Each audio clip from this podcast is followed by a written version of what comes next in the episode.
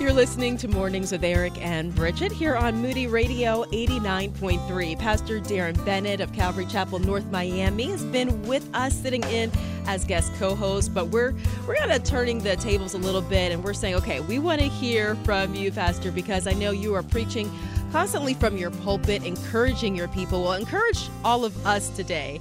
Uh, one of your sermons that caught my attention was how do we defeat the sin within? If we're honest, this is a struggle. Even as believers, we continue um, at times to fall short. That's what the Word of God said even Paul said, What I don't want to do, I find myself doing. So I hope you have found some scripture, some words that are going to encourage us. Thanks for being here once again. Listen, if we're going to be talking about freeing ourselves from the sin within, I better have some scriptures because yes. anything that I say means nothing because uh, I am struggling just like the rest of us, right? Yeah. Uh, but that, that, actually came from the sermon series that we were going through this past week and the weeks prior. Freedom uh, was the, the, title of the series, and one of the uh, objectives that God gave me for our context was freedom from ourselves.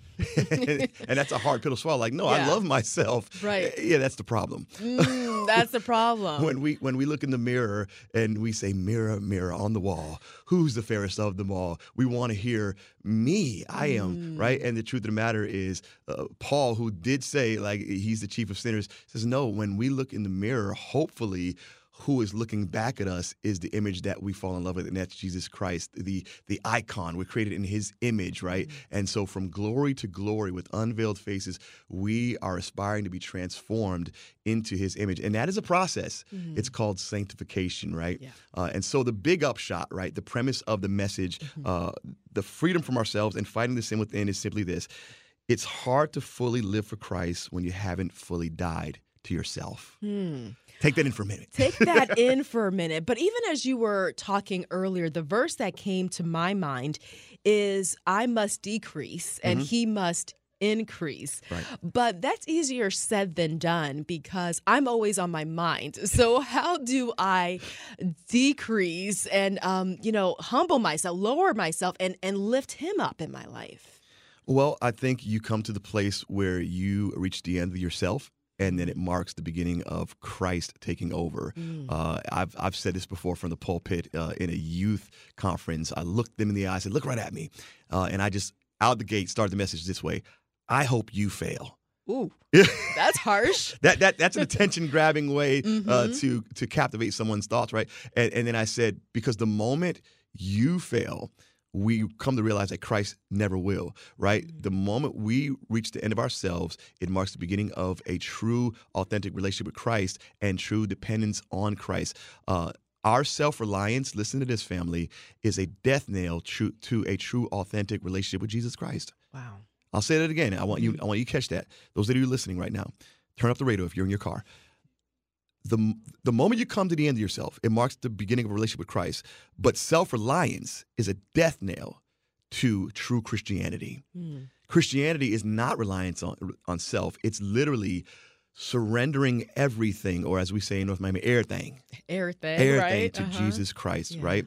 Uh, and that's what Paul's saying. Paul is saying that that I've been crucified with Christ. It is no longer I that live, but it is Christ that lives in me. He says in Galatians two twenty. Um, and then he also goes on to say, The life which I live in the flesh, I now live by faith in the Son of God who loved me and gave himself for me. So, like the song that that was playing prior, mm-hmm. it's the gospel. Mm-hmm. That's where the change comes. That's where our relationship with Christ is anchored. It's the fact that Jesus Christ gave his life so that we could have life. It's this beautiful exchange. It's saying, I am no longer deeply in love with myself, but I'm in love with the Christ who loves myself. Mm. And it's also saying, okay, what that means day to day is you've, you know, you've got a family, you've got a job, maybe there's some difficulties there. Is it looking up to heaven and saying, Lord, help me in this? Uh, help me be the wife I'm called to be. Help me be to the, be the employee. Help me to be the mother. Help me to be who you've called me to be. Yeah, it's literally asking God, help me to die to myself daily, mm. right? And then take on the example of Christ, which is seen in Philippians 2, verses 3 to 4. Let nothing be done through selfish ambition or conceit, but in lowliness of mind. Let each esteem others better than himself. Let each look out not only for himself, themselves, but also for the interests of others. So, in other words, it's not saying completely eliminate the thought of doing for yourself like you've got to take care of yourself you've got to comb your hair you've got to get ready in the morning it's not it's not saying abdicate all of that it's saying it's me and others not just me alone Mm. right it's Right. not and, and so sadly we we are born with this innate desire to just fall deeply in love with me. Mm. because the dna of sin it, it comes from selfishness right? Uh, satan was the uh the, the beautiful architect of that. We see Mm. in uh where is it at? It's it's isaiah uh, where he fell. Uh, he said i will ascend on high. I will be like the the most high. And and again uh, i will have a phone. It's called iphone. I'm sorry no shaded iphones. Uh, but but the reality is our phones Mm. even perpetuate this culture of self because Selfie. we are selfie. right? We're staring in our phones most of the day uh, and because we're so captivated by the image that's on the camera phone we're no longer captivated by the image of christ and those that we're called to love Okay, here this is where I'm glad you're preaching to us, but you're in studio, you're across from me, so I can push back. Can I push back Push a little back. bit? Can I ask? Because it says to love others as you love yourself. Right. So help me understand that balance because you're so what you're saying, you're not saying you don't love yourself. no love yourself you should love okay, yourself. thank you. Okay, Yeah, but, but but how do we play that in perspective to what you're saying? Okay, so take care of yourself. You've got your responsibilities. Take care of your family. But Paul is saying that same love that you have for yourself, you should love others. Mm. Um, now, that's a difficult thing too because we're called to love our enemies. we're called to love Oh. those that hate us. Yeah. Uh, and Christ gives the example of that. Uh, and that's, again, where the struggle is. That's why the title of the sermon was Fighting the Sin Within. Mm. Uh, and so we're all going to struggle. I, I often say from the pulpit, um, we don't we don't rest in our sin we wrestle with our sin. The moment you rest in your sin you become completely complacent you become complicit you become comfortable in just being selfish and being about you yourself and i or me myself and i. Right. rather our, our wrestle our struggle is lord help me to love me because i am i am valuable right? If you are created in the image of god you have infinite value. Mm. Yet, with that same value, help me to then in turn value others and love others. and love others. We're talking with Pastor Darren Bennett, Calvary Chapel, North Miami. How do we defeat the sin within? Well, one of the things you said this the whole premise that for this message was we can't fully live for Christ if we don't fully die to ourselves. But you said we can defeat sin by grace. But grace is Yeah. kind of out of my hands, right? So so Yeah. how am I defeating with something that I don't have control over? That That's a good. gift to me. That's so good. So, Mm. yes, sin is fueled by greed, right? That was point one. And so we covered that issue. Greed is a proponent of selfishness, but sin is fought by grace. Mm. And so, yes, it is not our fight. The beauty of the gospel is Jesus Christ, who came, walked the earth blamelessly, perfectly, because we would be imperfect and are imperfect. He was the propitiation. In other words, he stood between the wrath of God, the judgment of God. He took our place. He died for our sins that we might live for the Savior. That means grace is what saved us. We are saved by grace, not of works. You can't merit it. You can't work for it. It is the gift of God, lest anyone should boast. And so that is the answer grace. And so our response to grace is repentance, which means we simply turn from selfishness and turn toward Christ, who is open his arms with grace. Mm. So it's a turning away from the sin by saying, God, I agree with you about this issue. Yeah. I confess it, so I'm not hiding it, but I'm That's right. saying this is this is an issue. I see this as an issue. I'm falling short in this area, and I agree with you about it.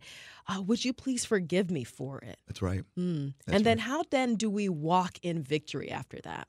Just simply know that Christ is walking alongside you. He's walking behind you. He's walking in front of you. He's all around you. Mm. And so the victory is not always in the here and the now, because these moments are hard.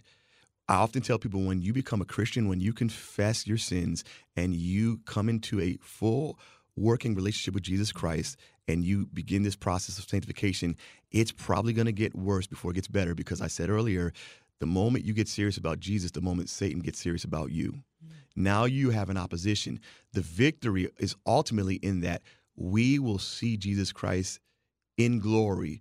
We will experience him in a glorified state. So we go from sanctification to glorification. All of our hurts, hangups, and habits and mess ups, all that will change. So we live life now in light of the hope which is heaven. But while we're here now, we have a little bit of heaven in us, and that is Jesus Christ dwelling inside of us. The Holy Spirit indwells us Mm. and becomes that fuel that helps us fight from day to day. Yeah, the Holy Spirit taps us on the shoulder, right? Yes. When we know we're, oh, I, I just did something wrong there, but it's not That's called con- conviction. conviction, right? But not condemnation. The There's enemy wants to no condemn condemnation. us. No. He wants to condemn us, but the Holy Spirit wants to convict us. Right. And we we have a response to that conviction, and that is repentance. And and He's doing the work in us. So He's doing the sanctifying work. He's the one who is changing us. So we don't have to be discouraged, is what you said in this fight. No, there's no need for discouragement. As a matter of fact, you ought to be encouraged because there's nothing that you could do. There's nothing that you did do. Christ did it for you. It's simply receiving that gift. And that's the thing. Oftentimes, you're thinking to yourself, is this too good to be true? Well, Right, the- right. The, reality is the gospel is good and it's true. Mm, and so that's that's what changes everything is the fact that there's nothing that you can do. Christ did it for you. And so now him living inside you, I just want to keep reiterating that he is living inside you. If you I hope that you're actually in your car right now and perhaps you're not even a believer and you're hearing this gospel flooded message come across your your airwaves and you would actually open your mouth and confess him as savior and and really re- receive the forgiveness that is offered to you in Christ and then move forward as a new creation.